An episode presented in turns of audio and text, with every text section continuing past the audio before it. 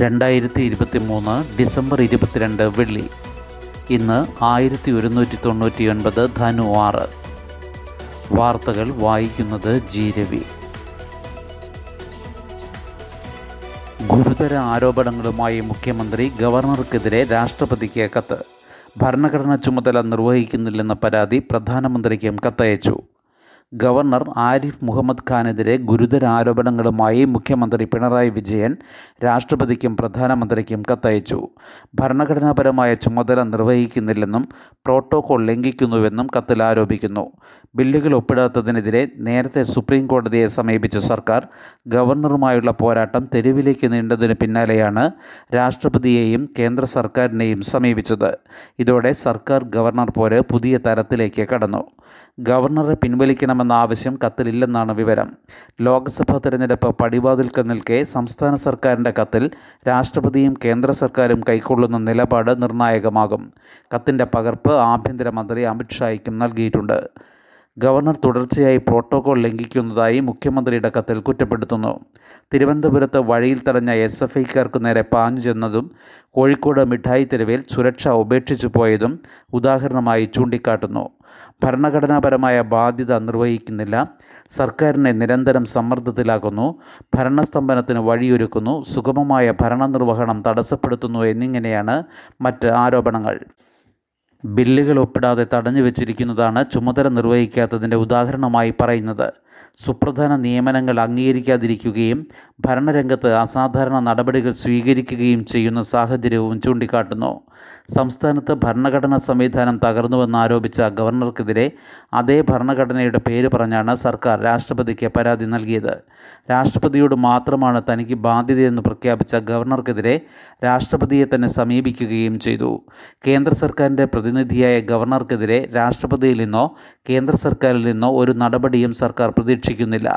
ഗവർണറുടെ തുടർ നീക്കങ്ങൾക്ക് നിയമപരമായി തടയിടുമെന്ന സന്ദേശം നൽകുകയാണ് ഉദ്ദേശ്യമെന്നാണ് വിവരം.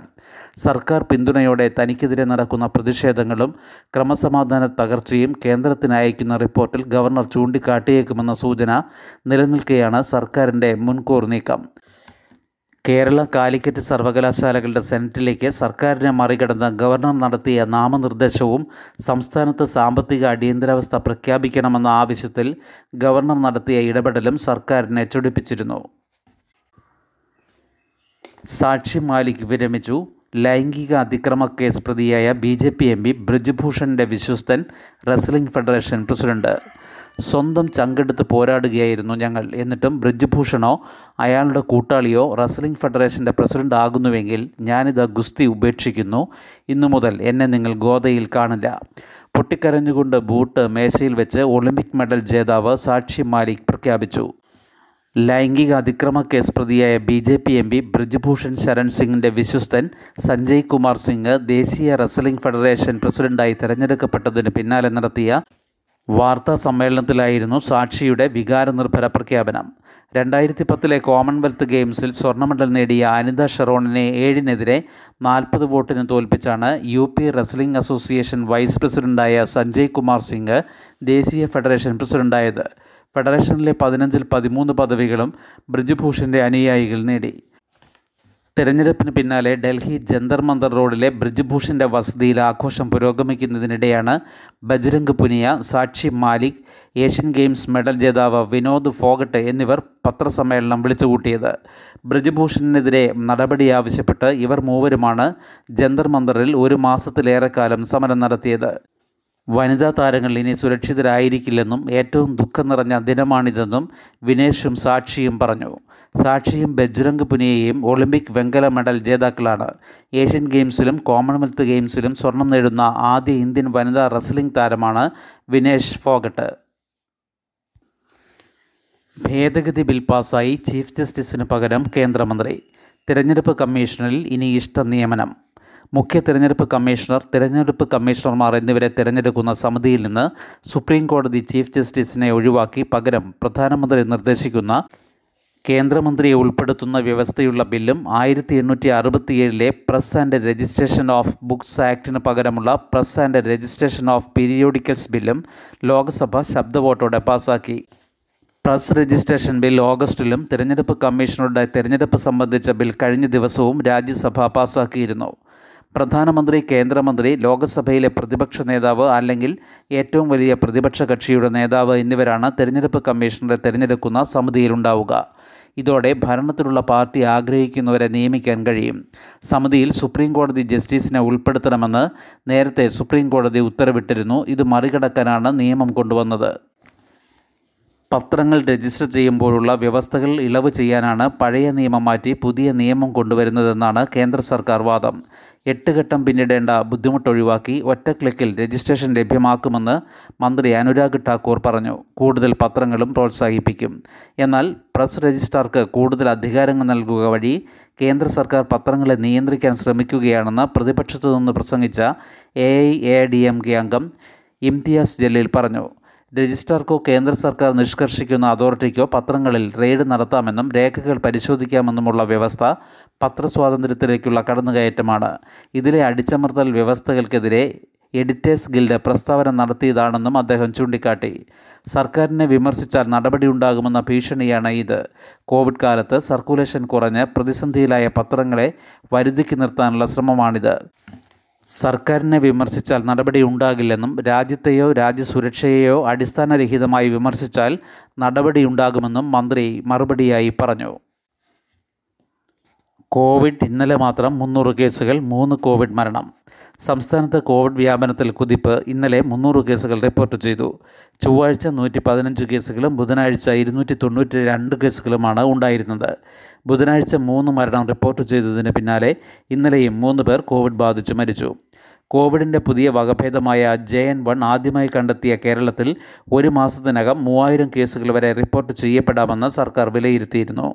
നിലവിൽ സംസ്ഥാനത്ത് രണ്ടായിരത്തി മുന്നൂറ്റി നാൽപ്പത്തി ഒന്ന് പേരാണ് പോസിറ്റീവായി കഴിയുന്നത്. ഇന്നലെ ഇരുന്നൂറ്റി പതിനൊന്ന് പേർ കോവിഡ് മുക്തരായി. റിപ്പോർട്ട് ചെയ്യുന്ന കേസുകളുടെ അത്രയും പേർ വൈറസ് മുക്തരാകുന്നതിനാൽ ഗുരുതര സാഹചര്യമില്ലെന്ന് ആരോഗ്യവകുപ്പ് അറിയിച്ചു. സംസ്ഥാനത്ത് ഇതുവരെ ഒരാളിൽ മാത്രമേ ജെ എൻ വൺ കണ്ടെത്തിയിട്ടുള്ളൂ. തിരഞ്ഞെടുപ്പ് കമ്മീഷൻ രാഷ്ട്രീയക്കാരോട് ഭിന്നശേഷി നിന്ദാപദങ്ങൾ വേണ്ട. ഭിന്നശേഷിയെ അവഹേളിക്കുന്ന തരത്തിലുള്ള പദങ്ങൾ പൊതുവിടത്തിൽ ഉപയോഗിക്കാൻ പാടില്ലെന്ന് രാഷ്ട്രീയ കക്ഷികളോട് തിരഞ്ഞെടുപ്പ് കമ്മീഷൻ ആവശ്യപ്പെട്ടു.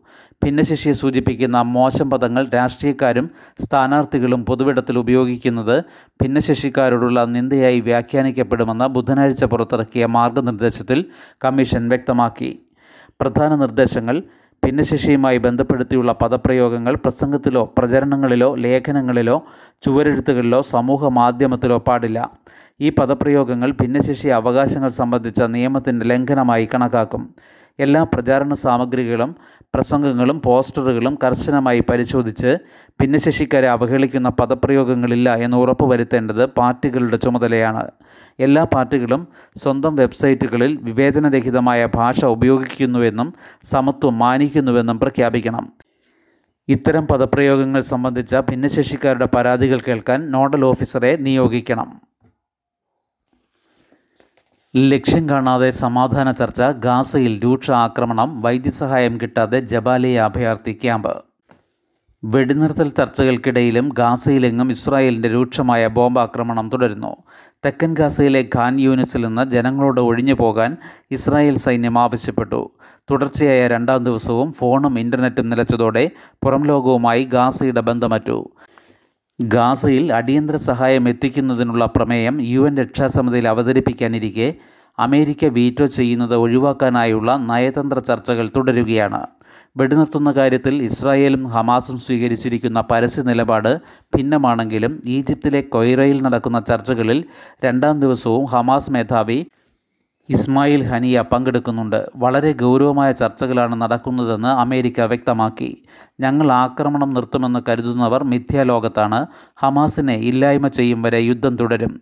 ഇസ്രായേൽ പ്രധാനമന്ത്രി ബെന്യാമിൻ നദന്യാഹു പറഞ്ഞു. അതേസമയം ആക്രമണം പൂർണമായി നിർത്താതെ ബന്ദികളെ കൈമാറില്ലെന്ന് ഹമാസ് പ്രസ്താവിച്ചു. പൂർണമായും ഇസ്രായേൽ നിയന്ത്രണത്തിലായ വടക്കൻ ഗാസയിലെ ജബാലിയ അഭയാർത്ഥി ക്യാമ്പിൽ നിന്ന് രക്ഷപ്പെടാൻ ശ്രമിക്കുന്നവരെ സൈന്യം വെടിവെച്ച് വീഴ്ത്തുന്നതായി റിപ്പോർട്ടുണ്ട്. ജബാലിയയിൽ കഴിഞ്ഞ ദിവസം ഇസ്രായേൽ നടത്തിയ ആക്രമണത്തിൽ പരിക്കേറ്റ നൂറുകണക്കിന് ആളുകൾക്ക് അടിയന്തര വൈദ്യസഹായം നൽകാനായി ആംബുലൻസുകൾക്ക് അവിടേക്ക് പോകാനാവാത്ത സ്ഥിതിയാണെന്ന് പലസ്തീൻ റെഡ് ക്രസന്റ് അറിയിച്ചു. വടക്കൻ ഗാസയിൽ നിലവിൽ ആശുപത്രികളൊന്നും പ്രവർത്തിക്കുന്നില്ല. അതേസമയം ഈജിപ്ത് അതിർത്തിയിലെ റഫ കവാടത്തിൽ കരീം ഷാലോം റോഡിൽ ഇസ്രായേൽ ബോംബാക്രമണത്തിൽ ഹമാസിന്റെ ജീവകാരുണ്യ വിഭാഗം ഡയറക്ടർ ബസം ഗബീൻ അടക്കം നാലു പേർ കൊല്ലപ്പെട്ടു. സഹായവുമായി ഈജിപ്തിൽ നിന്നുള്ള ട്രക്കുകൾക്ക് പോകാനായി കരീം ഷാലോം റോഡ് ഈ ആഴ്ചയാണ് ഇസ്രായേൽ തുറന്നത്. ഒക്ടോബർ ഏഴിന് ശേഷം ഹമാസിന്റെ വിശ്വാസ്യതയും സ്വാധീനവും അറബ് ലോകത്ത് നാടകീയമായി ഉയർന്നെന്ന് അമേരിക്കൻ രഹസ്യാന്വേഷണ ഏജൻസികൾ വിലയിരുത്തുന്നതായി സി റിപ്പോർട്ട് ചെയ്തു. ശുഭദിനം നന്ദി